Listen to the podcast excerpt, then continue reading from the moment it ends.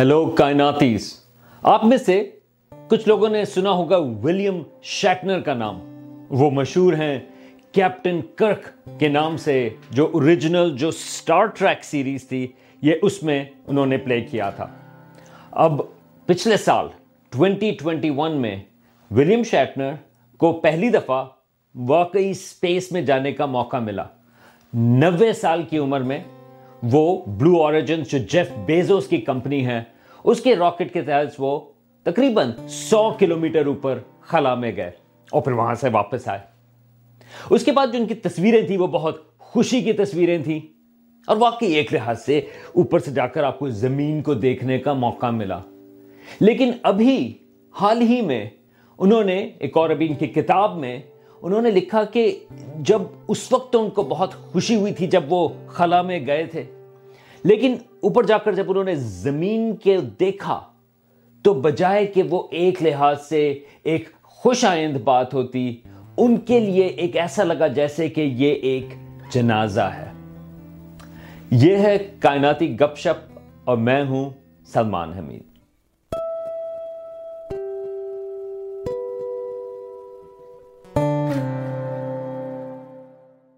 آج ہم اپنی زمین کی شکل سے کافی واقف ہیں ہم نے اس کی بہت ساری تصویریں دیکھی ہوئی ہیں یہ میرے پیچھے بھی زمین کی ایک تصویر ہے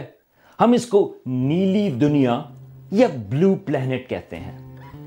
لیکن ایک عجیب سی بات یہ ہے کہ آج سے ساٹھ ستر سال پہلے تک ہمیں یہ نہیں پتا تھا کہ ہماری زمین جو ہے وہ خلا سے کیسے نظر آئے گی اب اس کا جو کوئی تعلق جو ہے وہ فلیٹ ارتھ سے نہیں ہے وہ کچھ لوگوں کا خیال ہوتا ہے کہ انسان جو ہیں وہ آج سے چار سو پانچ سو سال پہلے یہ سمجھتے تھے کہ زمین جو ہے وہ فلیٹ ہے ایسی کوئی بات نہیں انسانوں کو پتا تھا کہ زمین جو ہے وہ گول ہے اور یہ ایک مت ہے جو بعد میں ڈیولپ ہوا اس کے سلسلے میں پھر کبھی بات کریں گے لیکن یہ جو زمین کی شکل کی بات کر رہا ہوں وہ اس چیز کی ہے کہ کچھ لوگوں کا خیال تھا کہ اگر ہم اپنی زمین کو خلا سے دیکھیں تو وہ زیادہ تر سبز اور خاکی رنگ کی نظر آئے گی یعنی کہ جو اس کی گرینری ہے وہ ڈومینیٹ کرے گی اور ساتھ میں جو اس کے صحرا ہیں جہاں تر لوگوں کا خیال تھا کہ یہ جو سمندر وغیرہ ہیں وہ کافی ذرا ڈارک قسم کے ہوں گے وہ زیادہ روشنی کو ریفلیکٹ نہیں کریں گے کچھ لوگوں کا خیال تھا کہ یہ جو سمندر کا پانی ہے وہ اتنا زیادہ ریفلیکٹ کرے گا کہ سورج کی روشنی جو ہے وہ ایک لحاظ سے ہماری زمین کو وہ سونے کا رنگ یعنی کہ گولڈن رنگ کا بنا دے گی لیکن واقعی زمین جو ہے وہ کیسی نظر آئے گی یہ صرف سپیس ایج کے ڈان کے بعد ہمیں پتا چلنا شروع ہوا شروع میں تو کچھ جو کہلاتی ہیں سب آربٹل فلائٹس یعنی کہ یہ بالکل ہمارے زمین سے دور جانے کی نہیں لیکن ہمارے لو ارتھ آربٹ کی تصویریں لی گئیں تو اس سے ہمیں تھوڑا بہت پتہ چلنا شروع ہوا ہمارے زمین کے ہورائزن کا لیکن اپولو پروگرام کی پہلی دفعہ ہمیں یہ موقع ملا کہ ہم زمین کی تصویر جو ہے وہ ذرا دور سے لے سکیں اس کے سلسلے میں اگر آپ کو اور دیکھنا ہو یا اور پڑھنا ہو تو بہت ہی زبردست کتاب ہے ایک Earthrise how man first saw the earth یہ رابرٹ پول کی کتاب ہے یہ ایک ہسٹورین ہے اور انہوں نے اسی چیز کو ڈاکیومنٹ کیا ہے کہ انسان جو ہے اس نے کس طرح سے ہماری اپنی زمین کو دیکھنا شروع کیا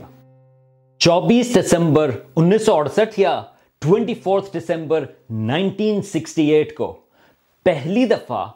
انسانی آنکھوں نے زمین کو خلا سے دیکھا پوری طرح سے یہ ایک امیزنگ چیز ہے کہ ہم پن پوائنٹ کر سکتے ہیں کہ پہلی دفعہ کب انسانوں نے پوری زمین کو دیکھا اور ایک اچھی چیز یہ ہے کہ اس کو دیکھنے کے بعد اس کی تصویر بھی لی جو ایک بہت ہی مشہور تصویر بن گئی اس تصویر کو کہتے ہیں ارتھ رائز یہ اپولو ایٹ ایسٹرونٹس نے لی تھی اس کی فیسنیٹنگ کہانی ہے کہ اپولو ایٹ کا جو مشن ہے جو چاند کے اوپر جس نے لینڈ نہیں کیا لیکن یہ پہلا مشن تھا جو انسانوں کو چاند کے گرد آربٹ پر لے کے گیا اور پھر وہاں سے وہ واپس آ گئے اس کی کہانی فیسنیٹنگ اس لیے ہے کیونکہ خیال یہ تھا کہ سوویت یونین جو ہے اس زمانے میں جو سپیس ریس کا حصہ تھا وہ کافی انقریب انسان بھیجنے والا تھا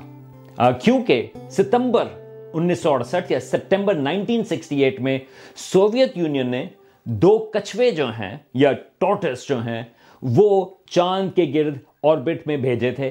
اور پھر وہ واپس آ گئے اب مجھے نہیں پتا کہ وہ جو کچھوے ہیں انہوں نے زمین کو وہاں سے دیکھا یا نہیں دیکھا ورنہ پھر ہم یہ کہہ سکتے ہیں کہ پہلی دفعہ اگر کسی سپیسیز نے چاند کو پوری طرح سے دیکھا تو وہ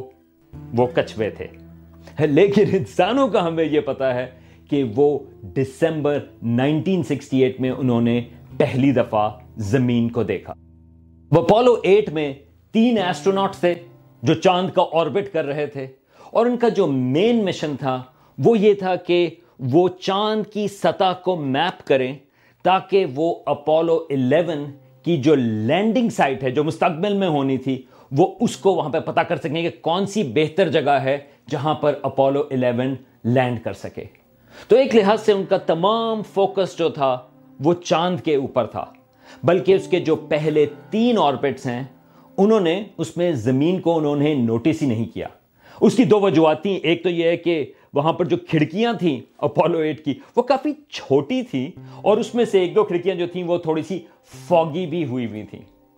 اور دوسری وجہ یہ تھی کہ جس طرح سے وہ چاند کے گرد آربٹ کر رہے تھے جو شپ کی جو اورینٹیشن تھی وہ اس طرح سے تھی کہ زمین جو ہے وہ پیچھے ان کے نظر آتی لیکن چوتھے آربٹ میں اس کرافٹ کی اورینٹیشن بدلی یعنی کہ جب اگلی دفعہ زمین آئی تو وہ ان کو سامنے سے نظر آئی اب ذرا آپ ذرا امیجن کریں کہ ان ایسٹرکس کی کیا فیلنگز ہوں گی جب انہوں نے زمین کو پہلی دفعہ یہ چاند کے پیچھے سے ایک لحاظ سے طلوع ہوتے ہوئے دیکھا ویسے تو ان کے آربٹ کی وجہ سے وہ پیچھے سے نظر آنا شروع ہوئی اب یہ جو آپ اس وقت دیکھ رہے ہیں یہ ریکریشن ہے نئے ڈیٹا سے یعنی کہ اس وقت کا جو کیمرے تھے وہ ابھی تصویریں تو خیر اچھی تھیں بلکہ ایسٹرونٹس نے کلرڈ تصویریں بھی لیں لیکن اب ہمارے پاس بہتر تصویریں موجود ہیں تو یہ اس کی ریکریشن ہے اپولو ایٹ مشن کی کہ ایکچول میں ایسٹرونٹ جو ہیں وہ اپنی آنکھوں سے ان کو زمین کیسی نظر آ رہی ہوگی اب اس میں ایک زبردست چیز یہ ہے جو ایسٹرونٹس نے کافی دفعہ یہ جو تینوں ایسٹرونٹس تھے انہوں نے اس کی بات کی کہ ان کو وہاں پر کوئی زیادہ رنگ نظر نہیں آ رہے تھے کیونکہ جو چاند ہے وہ بالکل گرے سا تھا اور پھر اس کے پیچھے ڈارک سپیس اور اس کے اندر جو ہے وہ نیلی دنیا نمودار ہوئی ایک لحاظ سے اس کی وجہ سے وہ جو کانٹراسٹ ہے جو گرے یا ڈارک اس کے ساتھ نیلا وہ بہت ہی سٹرائکنگ تھا بلکہ اس میں جو ایک ایسٹرونٹ تھے اپولو ایٹ کے بل اینڈرز انہوں نے کہا کہ we'd spend all our time on earth training about how to study the moon how to go to the moon it was very lunar oriented یعنی کہ وہ چاند کے اوپر ان کا سارا فوکس تھا and yet when I look and saw the earth coming up on this very stark beat up lunar horizon and earth that was the only colour that we could see a very fragile looking earth a very delicate looking earth I was immediately almost overcome by the thought that here we came all this way to the moon and yet the most significant thing we are seeing is our own home planet the earth یہ اس کی مین چیز تھی کہ جب انہوں نے زمین کو دیکھا حالانکہ جو ایک ان کا ایمفسس تھا وہ تو چاند کو دیکھنے کا تھا چاند کے اوپر زبردست چیزوں کو تلاش کرنے کا تھا لیکن یہ جو تصویر تھی زمین کی ایک لحاظ سے اس نے سارا فوکس اپنی طرف لے لیا اور اس کی جو نزاکت ہے اس کا جو نازک پن ہے وہ بھی ایک لحاظ سے ان کو نظر آیا اب ذرا ایک اور چیز بھی سوچیں کہ آج تک صرف چوبیس انسان ہیں جنہوں نے پوری زمین کو دیکھا ہے یہ وہ ہیں جو یا تو وہ چاند پر انہوں نے لینڈ کیا یا وہ چاند کے گرد آربٹ کر کر واپس آئے مگر یہ چوبیس کے چوبیس جو ہے وہ مرد ہے وہ وائٹ ہے اور وہ ایک ہی ملک سے ان کا تعلق ہے تو ایک لحاظ سے ذرا ڈائیورس پرسپیکٹیو یا دوسرے قسم کا پرسپیکٹیو وہ تھوڑا سا مسنگ ہے لیکن امید ہے کہ اب اور لوگ بھی وہاں پر جانا شروع ہوں گے اور ایک لحاظ سے ہماری زمین کے سلسلے میں جو ہماری ریفلیکشنز ہیں شاید وہ بھی مختلف قسم کی بدلنا شروع ہوں لیکن سب سے مشہور تصویر جو ہے وہ آخری اپولو مشن کی ہے یہ اپولو سیونٹین جو اس نے پچاس سال پہلے بلکہ یہ تصویر جو ہے وہ سات دسمبر نائنٹین سیونٹی ٹو کو لی گئی یعنی کہ تقریباً پچاس سال پہلے اس نے اس زمین کی تصویر لی اس وقت یہ ڈیلیبریٹ تصویر تھی یہ کوئی ایکسیڈنٹل تصویر نہیں تھی بلکہ ہمیں یہ پتا تھا کہ زمین کی تصویر لینا ایک لحاظ سے اس اپولو پروگرام کی ایک بہت بڑی اچیومنٹ ہے یہ تصویر اس کو بلو ماربل بھی کہتے ہیں اور یہ سب سے زیادہ ریپروڈیوس ہوئی تصویر ہے اس کا مطلب یہ ہے کہ یہ تصویر جو ہے وہ سب سے زیادہ اس کی تصویریں آپ کو زمین پر ملیں گی اور اس تصویر کی ایک اور بہت اچھی بات یہ ہے کہ بجائے کہ امریکہ یا سوویت یونین اس کے بیچ میں ہوں اس کے بیچ میں ہے افریقہ اور افریقہ جو ہے وہ ایک لحاظ سے وہ انسانوں کی جو شروعات کا ایک لحاظ سے کریڈل بھی ہے کیونکہ انسانوں کی شروعات وہ افریقہ کے کانٹیننٹ سے ہوئی تھی اب جب آپ زمین کو خلا سے دیکھتے ہیں اس طرح سے پوری زمین جب آپ کو نظر آ رہی ہو تو پہلی چیز تو یہ ہے کہ آپ کو وہاں پر سرحدیں یا بارڈرز نظر نہیں آتے فرق نہیں پڑتا کہ امریکہ ہو یا روس ہو یا پاکستان ہو یا انڈیا ہو یا ترکی ہو یا گریس ہو یہ آپ کو ایک زمین نظر آتی ہے بلکہ آرتھر سی کلارک جو سائنس فکشن رائٹر ہیں ان کا خیال تھا کہ یہ جو اپولو ایٹ کی ارتھ رائز کی تصویر ہے یہ اتنی سگنیفیکنٹ ہوگی کہ جو بچے اس کے بعد پیدا ہوں گے وہ اس پلینٹ کے سٹیزنز ہوں گے کیونکہ سرحدیں باقی نہیں رہیں گی وہ ذرا غلط اس لحاظ سے ثابت ہوئے انسان جو ہیں وہ کافی کیپبل ہیں ایک دوسرے سے لڑنے کے سلسلے میں لیکن اسی قسم کے پرسپیکٹو کو بعد میں وہ جو وائجر اسپیس کرافٹ نے بہت دور جا کر نیپچون کے بھی آگے جا کر جب اس نے مڑ کے زمین کی تصویر لی تھی تو وہ ایک ڈاٹ ایک نقطہ نظر آیا تھا جس کو پھر کارل سیگن نے مشہور کیا ایک لحاظ سے پیل بلو ڈاٹ یا ہلکی نیلی دنیا تو یہ ایک پرسپیکٹو اس کا یہ آتا ہے کہ زمین کی کوئی سرحدیں نظر نہیں آتی مگر اگر آپ ارتھ رائز یا بلو ماربل والی زمین کی تصویر دیکھیں تو اس میں آپ کو ایک اور پرسپیکٹو بھی نظر آئے گا وہ یہ ہے کہ ہماری زمین جو ہے وہ کتنی نازک ہے ایک لحاظ سے اس کے گرد جو ایٹموسفیئر ہے وہ کتنا تھن ہے جس کی وجہ سے اس کے اندر جو ہے زمین کے اوپر جو ہے وہ زندگی تھرائیو یا زندگی جو ہے وہ سروائیو کر سکتی ہے ایک لحاظ سے اگر آپ دیکھیں تو ہماری زمین جو ہے وہ ایک ایک لحاظ سے اسپیس شپ ہے جو اس ڈارک اسپیس کے اندر فلوٹ کر رہی ہے ایک لحاظ سے یہ جو اپولو کی تصویریں تھیں انہوں نے ہماری زمین کو ایک سیارہ بنا دیا یا ہماری زمین کو ایک لحاظ سے ایک اسپیس شپ بنا دیا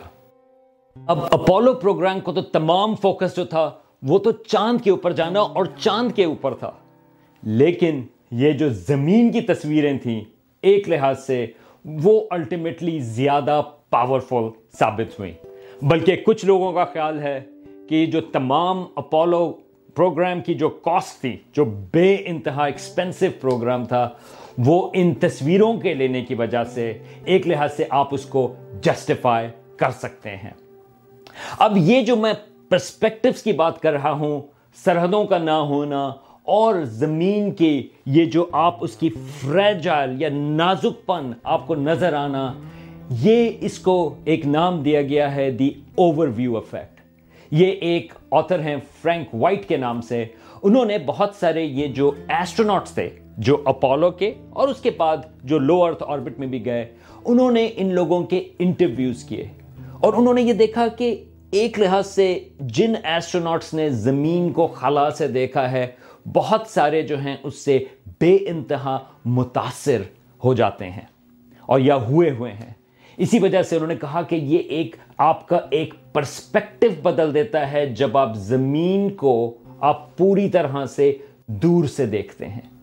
لیکن انہوں نے یہ بھی کہا کہ جو لوگ زمین کے اوپر جو خلا میں نہیں بھی گئے میں بھی نہیں گیا اور بہت سارے آپ لوگ ہیں آپ لوگ بھی خلا میں نہیں گئے ان کا خیال یہ کہ جو لوگ اس پرسپیکٹو کو اپریشیٹ کرتے ہیں انہوں نے اس کا نام دیا ٹیراناٹس ان کا ٹیراناٹس وہ لوگ ہیں جو اس گلوبل کاسمک پرسپیکٹو کو کہ زمین جو ہے نہ صرف وہ ایک بہت ہی چھوٹی سی جگہ ہے بلکہ یہ جو زمین ہے اس کے اوپر جو زندگی ہے وہ بہت ہی فریجائل ہے بہت ہی نازک ہے اور ان چیزوں کو اپریشیٹ کرنا بے انتہا ضروری ہے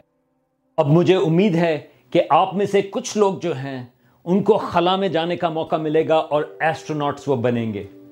لیکن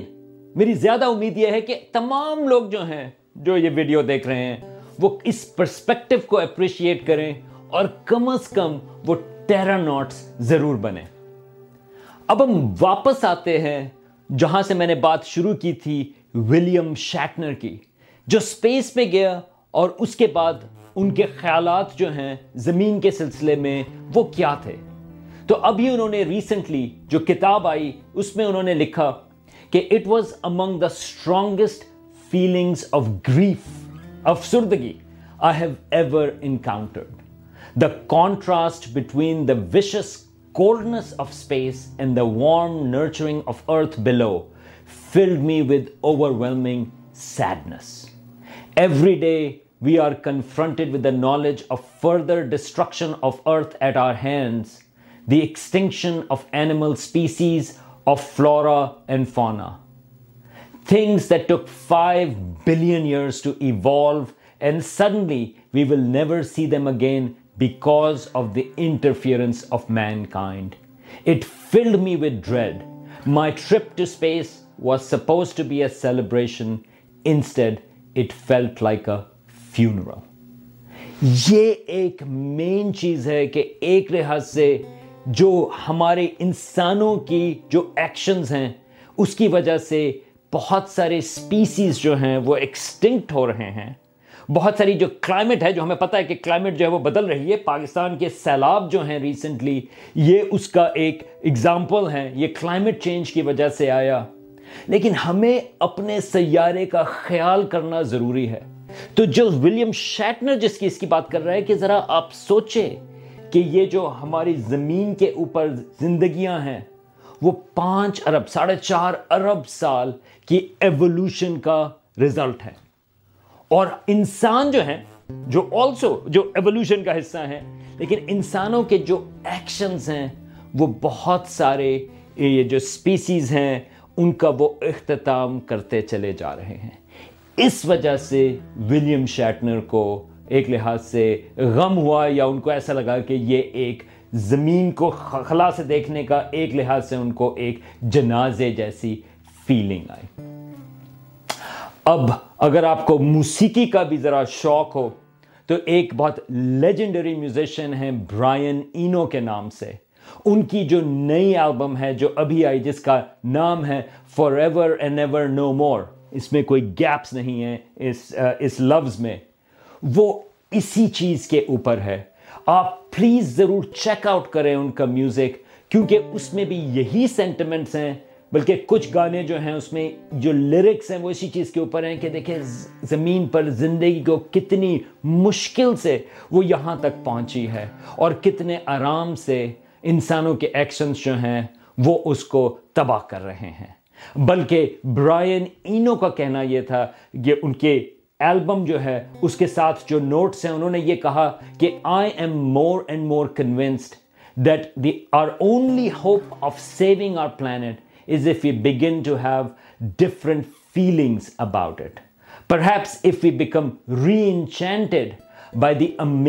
in per of life یہ ری انچینٹمنٹ کا مطلب یہ ہے کہ ہمیں دوبارہ سے ذرا یہ سوچنا چاہیے کتنی عجیب سی ہے کتنی امیزنگ چیز ہے کہ زندگی جو ہے وہ یہاں پر اس طرح سے بنی اور کمپلیکس لائف بھی ایوالو ہوئی perhaps if we suffered regret and and even shame at what what we we we we have already lost. Perhaps if felt exhilarated by the challenges face might yet become possible. Briefly, need to fall in love again, but this time with nature, with civilization, and with our hopes for the future. یہ ایک زبردست message ہے کیونکہ خالی ایک down word نہیں بلکہ اس میں یہ بھی ہے کہ ہم ابھی بھی کچھ کر سکتے ہیں لیکن ہمیں کرنے کے لیے ہمیں واقعی ہمیں تمام زندگی کو اپریشیٹ کرنا جو ہے وہ ضروری ہوگا تو یہ جو برائن اینو کی نئی آلبم ہے میں اس کا لنک نیچے ڈسکرپشن میں ڈال دوں گا اب یہ ایک خوبصورت کانٹراسٹ ہے یہ جو جیمز ویب اسپیس ٹیلیسکوپ اور ہبل اسپیس ٹیلیسکوپ یہ ہمیں بتاتی ہیں کہ ہماری کائنات جو ہے وہ کتنی بڑی ہے کہ اس میں سو ارب سے بھی زیادہ کہکشائیں موجود ہیں اور ٹریلین سے بھی زیادہ سیارے تو ایک لحاظ سے یہ ہمیں پتا چلے کہ ہماری جو زمین ہے وہ کتنی انسگنیفیکنٹ ہے لیکن پھر یہ جو زمین کی ہم تصویر دیکھتے ہیں اور اس کا ہمیں نازک پن نظر آتا ہے اور اس میں ہمیں زندگی نظر آتی ہے تو ایک لحاظ سے ہمیں اس کی اپریسیشن ہوتی ہے کہ یہ کتنی خوبصورت جگہ ہے لیکن یہ جو ہمارے اپنے زمین کا حال ہے جو انسانوں کے ایکشنز کی وجہ سے ہے ایک لحاظ سے وہ یہ سوال اٹھاتا ہے کہ انسان جو کہ دوسرے سیاروں کی طرف جانا چاہتے ہیں اور میرا خیال ہے ہمیں جانا چاہیے لیکن کیا وہ ڈیزرو کرتے ہیں یا نہیں کیونکہ اگر ہم اپنے پلانٹ جہاں پر ہماری اپنی اوریجنس ہیں اگر ہم اسی سیارے کا خیال نہیں کر پاتے تو کیا ہم ڈیزرو کرتے ہیں کہ ہم کسی اور سیارے کے اوپر جائیں اب میری خواہش یہ ہے اور امید بھی یہ ہے کہ انسان یا ہمارے جو ڈسینڈنٹس ہیں وہ انٹر پلانٹری یا انٹرسٹیلر سپیسیز بن جائیں یعنی کہ وہ دوسرے سیاروں کے اوپر جانا شروع کر دیں لیکن میری دعا ایک لحاظ سے یہ ہے کہ ہم دوسری جگہوں کے اوپر تو جائیں لیکن ہم اپنے سیارے کے اوپر ایک اچھی مثال قائم کریں کہ ہم نے اپنے سیارے کا خیال رکھا